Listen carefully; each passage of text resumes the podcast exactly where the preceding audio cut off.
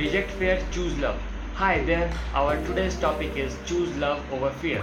Many believe that there are only two primitive emotions in the human being love and fear, and we, that we cannot feel both at once. And that in the same way that light removes darkness, love can remove fear.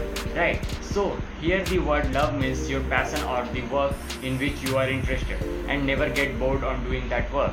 And here the word fear means you are afraid of taking risk and don't want to go out from your comfort zone.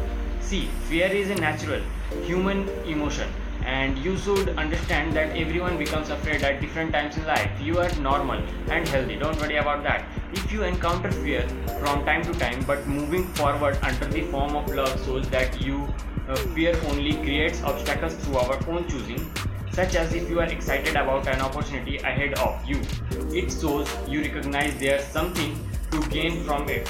This opportunity to gain, whether it's a new job, a valuable business partner, or a new place to call home, will be fully realized when you are acting through love. Hold the sacrifices necessary to achieve your goal and forget that fear was ever there.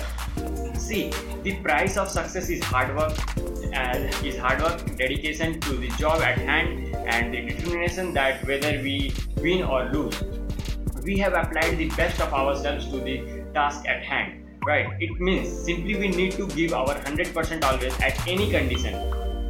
If you truly love something, you will continue working towards success, uh, allowing your love to motivate you despite the appearance that some people have it all together. Life is not easy to easy for anyone.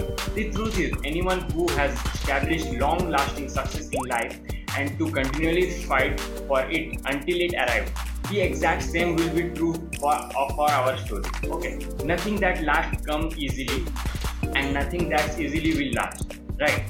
When you begin something great, it is because you fell in love with your work keep this mindset and the front of your actions. Actually we become so attracted by our goals and results and our interval drive. Uh, at our interval drive finds a way to make it happen. Your goals exist for a reason. They motivate with a deep love for your work. Let the fact that you fell in love with your goal uh, or work guide your steps towards success. Right. So guys that's all for today. Thank you